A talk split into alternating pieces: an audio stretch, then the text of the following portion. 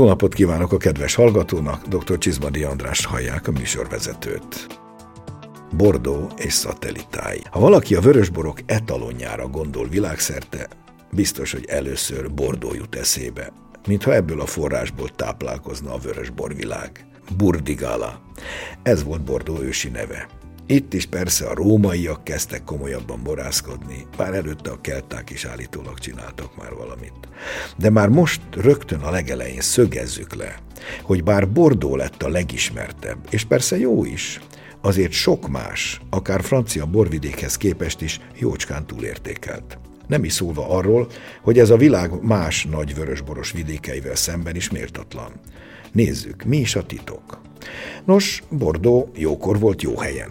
Így is mondhatnák. Kicsit részletesebben, akvitániai Eleonóra, aki délnyugat Franciaország, azaz az egész Akvitánia urnője volt, 1152-ben férhez ment Henri de Plantagenethez, akiből hamarosan Anglia királya lett. Eleonóra hozományképpen Akvitániát az angol koronához csatolta. Innentől 300 év telt el angol fennhatóság alatt, vámmentesség Angliában, és még sorolhatnánk. A francia koronának csak 1453-ban sikerült visszaszereznie. Az angol társadalom gyakorlatilag a bordói borokon szocializálódott. Elviszi annak hírét és becsét, és ezt súlykolja és súlykolta világszerte. Hol is vagyunk földrajzilag? Bordó tengeri kikötő, még akkor is, ha 80 kilométerre van a tengerparttól. A hosszú Zsiron nevű töltsértorkolat ugyanis hajózható tengeri hajók számára. Ehhez jön még a felföld borainak terrorizálása is a bordai borkereskedők által, és mindennek köszönhető az a helyzet, hogy a bordói szőlőfajták túlárasztották a világot, főleg a Cabernet Sauvignon, de a Merlot és a Franc is, miközben legalább ilyen jó fajták méltánytalanul árnyékban maradtak. Legalább egy tucat olyan kékszőlőt ismerünk, ami felér ezekkel, csak hát nem voltak soha angol száz érdekkörben, és így halványabbnak tűnnek. Miként szintén kevesen ismerik a Bordó környéki úgynevezett délnyugati borvidékeket, a szatellitákat, melyek évszázadokig ki voltak szolgáltatva a bordói borkereskedők önkényének, és bizony megesett, hogy bordóiként kerültek tovább, és hogy miért hagyták magukat? Azok egyszerű. Évszázadokon át szinte csak vízi úton lehetett szállítani, és az itteni folyók valamennyien a Garomba torkollanak, az pedig Bordó városán keresztül éri el a tengert. És Bordó az egyetlen tengeri kikötő, ahonnan a bor elszállítható. Nos, a mai adásban Bordót és szatellitáit vizsgáljuk meg, a realitás és a túlzás szemszögéből egyaránt, és megpróbálunk igazságot tenni. Tartsanak velem, szabadítsuk ki a bordói borokat a palacból.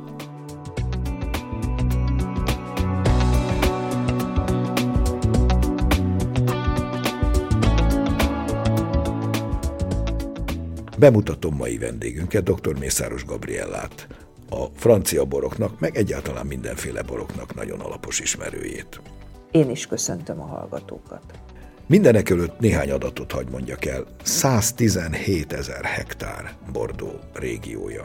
Ez majd 6 millió hektoliter bort jelent évente, aminek persze a 90 a vörös bor, úgy tűnik Bordó név alatt mindent el lehet adni. Talán előbb a klímáról, az adottságokról beszéljünk. A híres bordói fajtakörről. Bordó egy meglehetősen pozitív környezetben találhatja magát. Ugye az Atlanti óceán partján valójában viszonylag meleg fekvéssel rendelkezik, de az óceán felől mindig érkeznek nagyon-nagyon finom, jó kis enyhítő légtömegek. Nem nagyon szoktunk beszélni róla, de például az, hogy a felhőzöttség ennek a borvidéknek lényegesen nagyobb, mint másnak, ez a mostani felmelegedés kapcsán is segít abban, hogy ne égjenek el a savak, ne perzselődjön a szőlő, tehát egy csomó olyan dologtól mondjuk úgy megmenekülnek a bordói ültetvények, amit Európa közepén, vagy akár Franciaország közepén is már szenvednek. Bordónak ez az egészen e, leheletnyi, de mégis a boraiban rendszeresen észrevehető vegetális karaktere segít abban, hogy nehéz időkben is átvészeljék azt, amit más borvidéken már nem lehet. A bordói borokkal kapcsolatban talán a leglényegesebb megjegyezni azt, hogy Igaz ugyan, hogy valóban 90% az itt termett boroknak vörös, de nagyon-nagyon komoly fehér boraik is vannak, sőt, ezek a fehér borok egyre inkább jönnek föl, stílusban is, sajnos árban is, itt ugye a fehér fajták elsősorban Sauvignon Blanc és Semillon, kisebb részben a Muscadel, de ugye a száraz fehér boroknak a körét is mindenképpen ide kell most már sorolnunk. A vörösborok elsősorban Cabernet Sauvignonból, Cabernet Francból, Merlotból készülnek, és van három olyan kiegészítő fajta, a Petit Verdot, a Malbec és a Carmenel, ami Bordóhoz köthető, és egy számomra nem feltétlenül pozitív jel, az az, hogy engedélyeztek portugál szőlőfajták megjelenését is. Tehát az utóbbi három évben bizony a Toriga Nacionáltól kezdve néhány olyan fajtát is beengednek a borvidékre, amelyek már náluk is azt jelzik, hogy a mondjuk úgy klasszikus fajta hármas nem biztos, hogy ezt a hőséget bírni fogja. A legmagasabb szinten értékelt boroknak az alapanyagai közé nem lehet ezeket még besorolni. De előbb-utóbb. De előbb-utóbb eljutunk ide is. De ez kicsit alátámasztja azt, amit a bevezetőben mondtam, hogy íme elfogadták, hogy azért ezek vannak olyan nagyfajták, mint az említett világhírűek, ki, ki tud másabb Turiga Nacionáról a borértőkön kívül, még azok sem mind. Pedig szerintem azok is beletartoznak abba a tucatba, amik legalább akkorát tudnak, mint a Cabernet vagy társai. Ez nyilván megítélés kérdése, a, a legolcsóbb és a legegyszerűbb boroknak a köre ami bordóiként megjelenik, az zömmel merlóból készül. De a csúcsokat is, ha feszegetjük, akkor ott is találkozunk ezzel a szőlőfajtával, tehát sok minden tud, jó helyen kell kezelni. Nézzük meg az alrégiókat, ugye Bordó egy óriási borrégió, mint mondottuk, több mint százezer hektár. A legősibb része Gráv, ami közvetlenül Bordó város alatt található. Mit tudhatunk erről?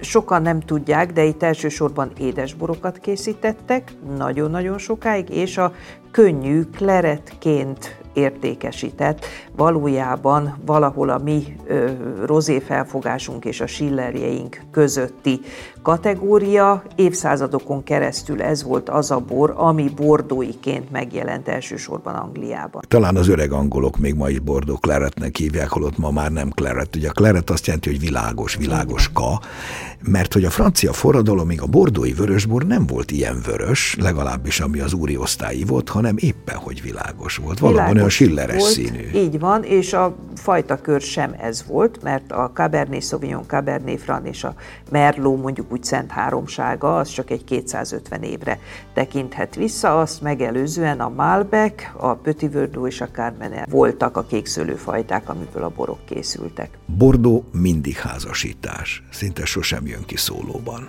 Ennek is van oka. E, van oka, igen, de azért, ha megnézzük a világot, máshol is nagyon-nagyon sok házasított vörösborral találkozunk. A lényege mögött az, hogy a tannin tartalom, ugye, ami eléggé hektikusan képes alakulni az egyes szőlőfajtáknál, mindenképpen igényli azt, hogy egy kicsi finomítást kapjon. Ugye a Cabernet Sauvignon az egyik legvaskosabb tannin szerkezetet kínáló kell. fajta. Ezt a Merlot valaminek alacsonyabb a savtartalma, leheletnyivel Eh, vékonyabb a héja, kevesebb a tannin benne, és más a tannin szerkezete. Kicsit finomabb szerkezete. Pontosan bársonyosnak is szoktuk eh, mondani a szép merlóknak a, a tanninját, tehát ezzel kell úgymond kerekebbé tenni a, a borokat, de ez eh, másütt is valójában így van.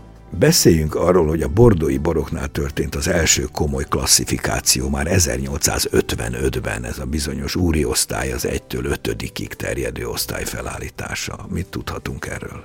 Ez valójában csak két részére vonatkozik a bordói nagy borvidéknek, Medokra és Grávra. Ugye az itt lévő körülbelül 60 birtokot klasszifikálták, kizárólag azon az alapon, hogy külföldön elsősorban itt a londoni piacot kellett érteni, de Amerikába is szállítottak már akkor borokat. Tehát az volt az alapja a klasszifikációnak, hogy külföldön, a külpiacon melyik bor érte el a legmagasabb árat. Tehát ár szerint. A legdrágábbakat adták első osztályúnak. Ugye a Chateau Margaux és a Lafitte, Latour már akkor is úgymond ott voltak a, az, élvonalban. az élvonalban és a legnagyobbak között. Ugye gyakorlatilag ez 1855 óta egy megingathatatlan rendszer, egy kivétel esett csak 1973-ban, amikor az addig másodosztályúnak tartott Chateau Mouton Rothschild bekerült az, az első, első osztályba. osztályba. Azért annyit tegyünk hozzá, hogy igazságosnak tartjuk ezt a hozzá se lehetett nyúlni, mert azért ezek a sátok között az elmúlt 100-150 évben jelentős minőségi változások történtek. Tehát én úgy látom, hogy nem egy harmad, negyed, másod, harmad, negyed, ötöd osztályú biztos, hogy előre léptethető lenne, ha hozzá Így van, de nyúlni. azért valljuk be, hogy miután itt sok embernek sok pénze eh, van a háttérben, Óriási az árban abszolút meglátszik. Például az, hogyha egy birtoknak a tulajdonosi köre előrekszik hogyha vannak még családi birtokok. Ugye, ha előrekszik, akkor a bor minőség hozza magával azt is, hogy az ár is egy kicsit csökken, és ugyanez fordítva is tud működni. Van itt egy polgári osztály is, ez, ezeket franciásan cru bourgeoisnak lehet nevezni, ezek árban valamivel lejjebb vannak, de azért ezek között is akadnak egész jók. Mi a helyzet a cru bourgeoisákkal? Valójában ugye ez a kimaradt birtokokra vonatkozik. Ez egy sokkal mondjuk úgy reálisabban kezelt kategória. Itt a borokat rendszeresen kóstolják és értékelik, tehát nem egy bebetonozott rendszerrel van dolgunk, hanem folyamatosan követik a bor minőséget. Ugye van még a superior kategória is, ami szintén kiemeli a nagyokat, de ezek mindig egyes birtokokra vonatkoznak. Tehát itt a területi appellációkhoz képest, amit azért megtalálunk a medoki részeken, a grávi részeken is, ugye Peszakleonyan a legkiemeltebb medokban, az egyes települések neve sokkal lényegesebb. Itt mindig a birtok lesz az, ami a burzsá kategóriát, vagy ne talántán a superior, grand superior kategóriát Tehát megkapja. a burzsóán belül is vannak az átlagpolgárok és a nagypolgárok. Így, így van, így van.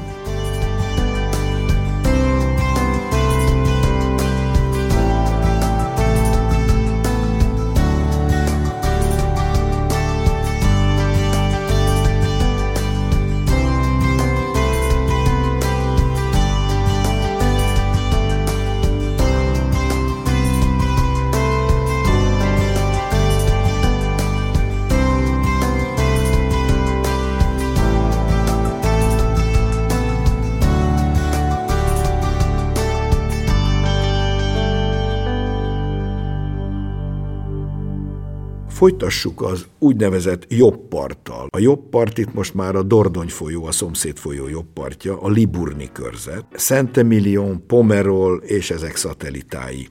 Hogyan változnak itt az arányok a küvékben, mert megfordul, megfordul a fontossági sorrend. A Cabernet Sauvignon az a fajta három vezető közül, amelyiknek a legtöbb melegre van szüksége, ezért medok és valamilyen szinten a krávi területeknek is ez a főfajtája, laza szerkezetű talaj mellett. Itt a jobb parton viszont részben a klíma is változik, egy leheletnyivel hűvösebb van, és agyagos, kötöttebb a talaj, ezt már a Cabernet Sauvignon olyan nagyon nem kedveli.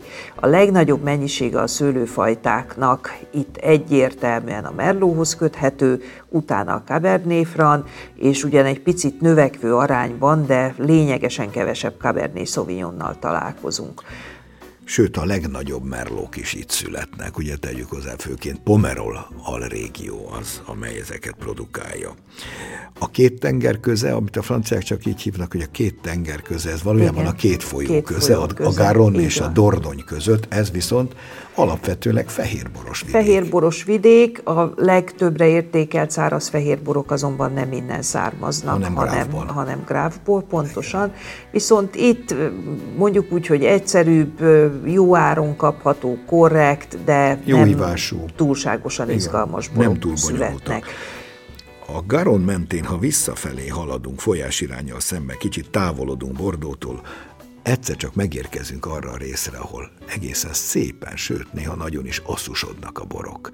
Általában Sauternes szoktuk itt kiemelni, és majdnem mindig a Sauternéről beszélünk, holott nem csak Sauternről. Hát ez valószínű annak köszönhető, hogy a Chateau d'Yquem, ami Sautern kiemelt birtoka, az az 1855-ös klasszifikációban egy teljesen egyedülálló szerephez jutott. Ugye nagyság szerint Barsac sokkal nagyobb, de vannak olyan kisebb appellációk, Mont, Cadillac, Lupiák, tehát ezek mind olyan részek, ahol Sauvignon Blancból, Semillonból és Muscadelből botritiszes édesborokat készítenek. Ugye itt a botritiszesedésnek a mértéke és minősége nem feltétlenül vethető össze a tokaival. Ugye, ha a klimatikus adottságokat nézzük, itt sokkal több nedvesség van, tehát óceáni, gyorsabb, pontosan hatás. gyorsabb a e, botritisznek az elterjedése, Néha viszont az alapanyag is. nem ugyanaz, amit, amit megtámad. Ugye a boroknak a savtartalma lényegesen alacsonyabb, mint más borvidékeken, a cukortartalom elég sok, az alkoholtartalom is, és nagyon lényeges az, hogy a kishordónak a használata a boroknak a karakterére abszolút rá nyomja a bélyegét, tehát egy más stílusú port kapunk. Tehát ha össze akarjuk, már pedig muszáj összevetni a mi tokai aszúinkkal, akkor miben tudnánk összefoglalni a lényegi különbséget?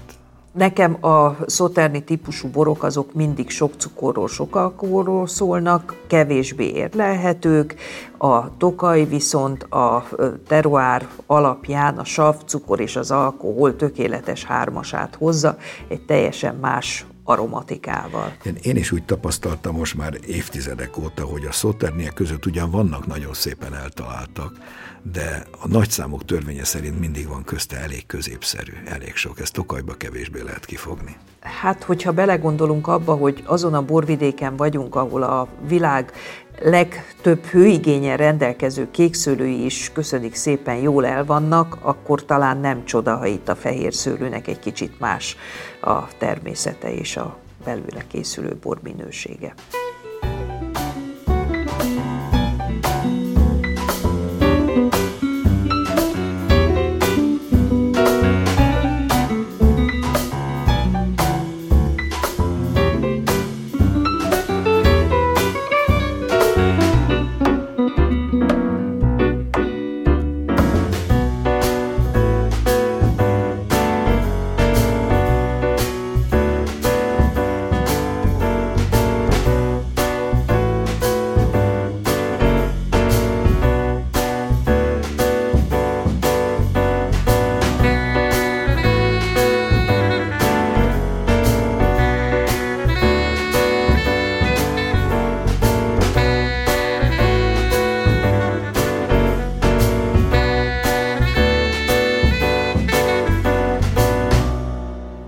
Vajon hogyan vélekedik Szikmátyás háromszoros szomelié bajnokunk a bordói borokról?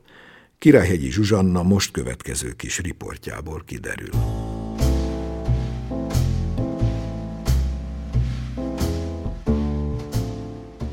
a korabeli, tehát itt gondolok elsősorban a 17. századi brit nemességre, egyértelműen bordói bort fogyasztottak, ugye Claret néven tették mindezt, és ez járul legnagyobb részben hozzához, hogy máig tartó pozitív megítélése van, vagy hát egy kicsit talán helyenként túlértékelt megítélése van a francia borvidéken. Lehet-e így egységesen beszélni, hogy na a bordói bor, az erről a borvidékről származó borok azok jók? Ezt így vagy úgy kijelenteni, ezt én nem tartom feltétlenül felelősségteljesnek. Ugyanakkor hozzá tartozik, hogy bizonyos belső és külső szabályozásoknak köszönhetően nagyon szigorú minőségelnőrzés zajlik, és bizony egy egységes márkaépítés jegyében ők nem engedhetik meg maguknak, hogy bizonyos szint alatt készítsenek bort, mármint minőségben. Mennyire reálisak a nagy satók árai? Egy borárát nagyon sok minden befolyásolja, tulajdonképpen reálisak az árak, ugyanakkor azt is el kell mondjuk, hogy nagyjából, nagyjából a 100 ezer forint per palack az a határ, amit művelésmóddal, területbekerülési költséggel, stb. meg lehet indokolni racionálisan. Minden más innentől kezdve az márkaépítés, legendaépítés, és hát tulajdonképpen presztis kérdés. Bordeaux és Ámblok a francia borkészítés meg tudta azt valósítani, hogy évjáratonként differenciálja a piacra kerülés árát. Ez azt jelenti, hogy bizonyos évjáratokban jobban sikerült tételek drágábban kerülnek piacra, mint akár ugyanazon a sátó, ugyanazon tétele, csak egy másik évjáratból. Mondok egy pár ilyen kiemelkedő példát, tehát egyáltalán nem mindegy Bordóból, például egy első osztálybesorolású területről, hogy 2005-ös, 10-es, vagy éppen 6-os vagy 9-es bort veszünk. A 2005 meg a 2010 például kiemelkedő Bordó évjáratok voltak, ezt akár a fél millió vagy az egy millió forintot is elérheti beackonként. Össze lehet-e hasonlítani a mi magyar villányé vörösborainkat a bordóival? Tehát lehet egy lapon emlegetni, vagy teljesen más borokról van szó? Én azt gondolom, hogy alapvetően lehet egy napon említeni, már csak azért is, mert a, a modern borkészítés azért nagyon sok mindenben ma már globalizálódott, és ennek egyik eredménye az, hogy egalizálódott is, tehát egyenlőbbek az esélyek sok szempontból a borkészítésre. Ugye egy fontos fegyvertény mind a két borvidék esetében, hogy Európában vagyunk, tehát az évjárat differenciáknak ugyanúgy ki vagyunk téve. De összességében persze össze lehet hasonlítani vörösbort a vörösborhoz, fehéret a fehérborhoz, ez, ez kétségtelen. Ugye össze is szokták, tehát ugye a Bordó esetében számos esetben beszélünk a vörösborról, de azért nem szabad elfelejteni, hogy azért ide tartozik Szotán borvidéke, illetve a Bárszeg borvidéke, ami azért nagyon fontos területileg, nagyon um, meghatározó olyan szempontból, hogy Magyarországnak is van egy kiemelkedő édesboros borvidéke, ugye Tokajhegy alja, és van nekünk ugye egy villányunk, mellette talán szexárdunk, tehát abszolút össze lehet hasonlítani, és érdemes is összehasonlítani. Nem ritkán egyébként vakkóstolókon kijönnek jobb eredmények villányjavára. Hogyha a hétköznapi borfogyasztó megkóstolja a bordóit, akkor mi az, ami eszébe jut róla először? Én azt gondolom, hogy ami ma egy, egy fogyasztónak először eszébe jut Bordóról, az mindenképpen a testes, koncentrált, kifinomult hordóhasználatú, de erősen hordózott vörösbor, és másodszorban, ami eszébe jut, az talán az édesbor, illetve a fehér szőlőfajták. A kicsit magasabb alkoholtérfogat százalékot, a koncentráltabb alapanyagot, a nagyobb testű tételeket keresi az, aki bordói bort szeretne fogyasztani.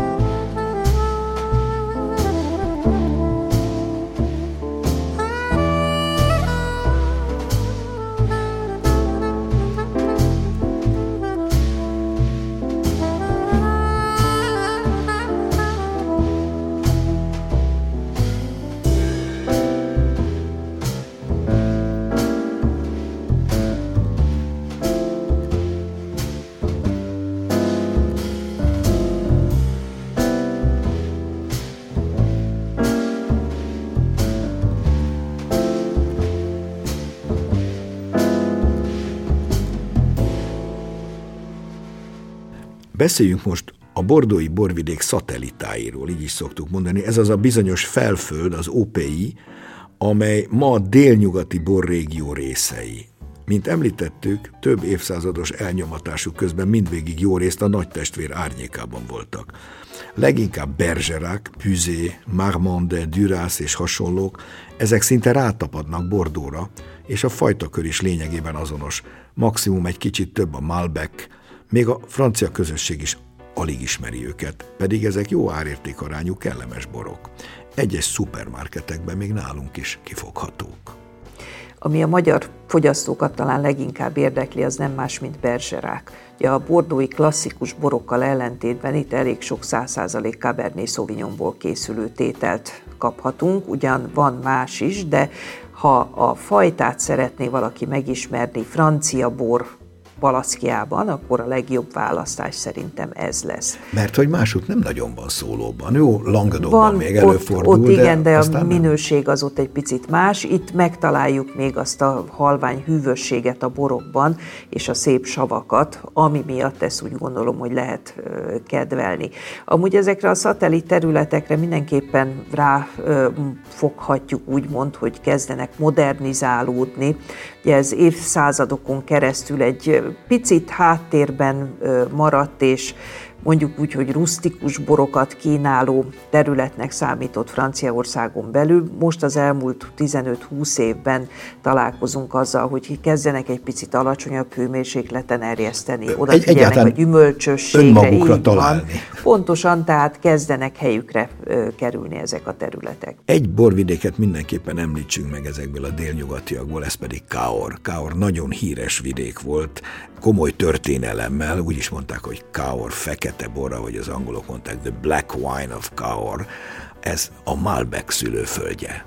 Így van, a szőlőfajta nagy valószínűséggel innen származik, innen terjedt el aztán különféle termőhelyekre. A nagy hordós érlelés mind a mai napig jellemző a borokra, tehát ha valaki nagyon modern stílusú tételt keres, az ne a káori eh, borok között eh, bóklászon, tanninban meglehetősen gazdagok, de van azért jó savszerkezete is ennek a bornak. Biztos, hogy a, a medoki vagy pláne egy pomeroli cizelláltság nincs meg ezekben a tételekben, de árban mindenképpen jobban járunk, hogyha Kábor nagy, felé megyünk. Nagy sötét vaskos vörösek, mindig is erről voltak híresek, ez, de azért lehet hozzájuk házasítani a jó egy kis lehet, merlót. természetesen. Néha tanatot, bár az Hát a tanát az még inkább az még emeli inkább a, a tannin tartalmat, viszont ha meg lehetne említeni drága jó Nagymarosi András tanár úr nevét, akkor nekem Káorról elsőként mindig ő jut az eszembe, imádta a káori borokat. Megköszönöm vendégüknek, dr. Mészáros Gabriálának a szíves közreműködést a mai adásban. Köszönöm a meghívást.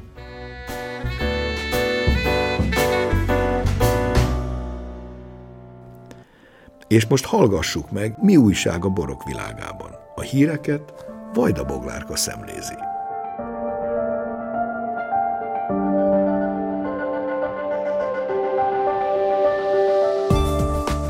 Március 4-én már tizedik alkalommal szervezik meg a Jussunk dűlőre bor konferenciát, ahol a szőlőborágazat krémje találkozik annak érdekében, hogy előre mozdítsák a magyar bor ügyét. A rendezvényen igyekeznek megtalálni a nemzeti bormarketing szempontból legértékesebb, fehér vagy vörös fajtát.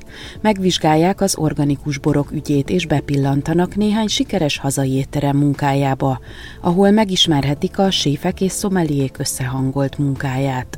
Az eseményen hirdetik ki a Kárpát-medence 50 legjobb magyar borászának névsorát, azaz itt ismerhetjük meg a Borászok Borászadíj idei jelöltjeit is. Lezajlott az idei első Balatonbor bírálat. A szemlére január 26-án került sor a Dobosi Pincészet birtok központjában. A Balatonbor az első termelői összefogásra épülő régiós bormárka Magyarországon. Évről évre kizárólag szigorú elbírálás után kerülhetnek palackba azok az olasz rizlingek, amelyek méltón képviselik a Balatont, akár a nemzetközi borpiacon is. Az objektív paramétereken túl a termék minőségét egy a Balatoni Kör és a Rizling generáció által összehívott bírálóbizottság garantálja. A minden külső támogatás nélkül felépített stabil régiós márka az idei évtől készen áll mennyiségben is szintet lépni, valamint arra is, hogy legalább egy exportpiacon bemutatkozzon.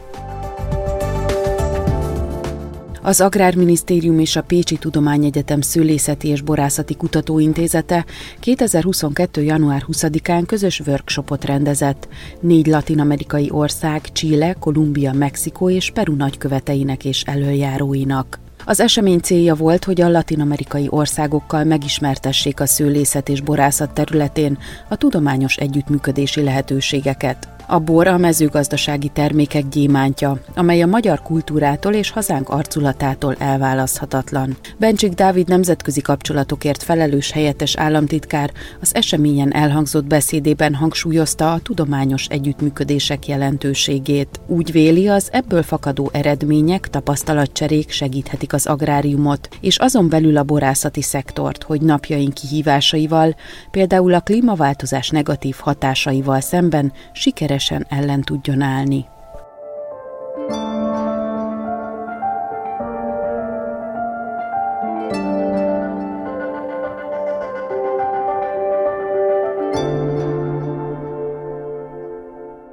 Mai műsorunk véget ért. A hangmester Kissik Petra nevében is megköszönöm figyelmüket, szép napot, jó borokat Jó bordói borokat kívánok, dr. Csizmadi Andrást hallották.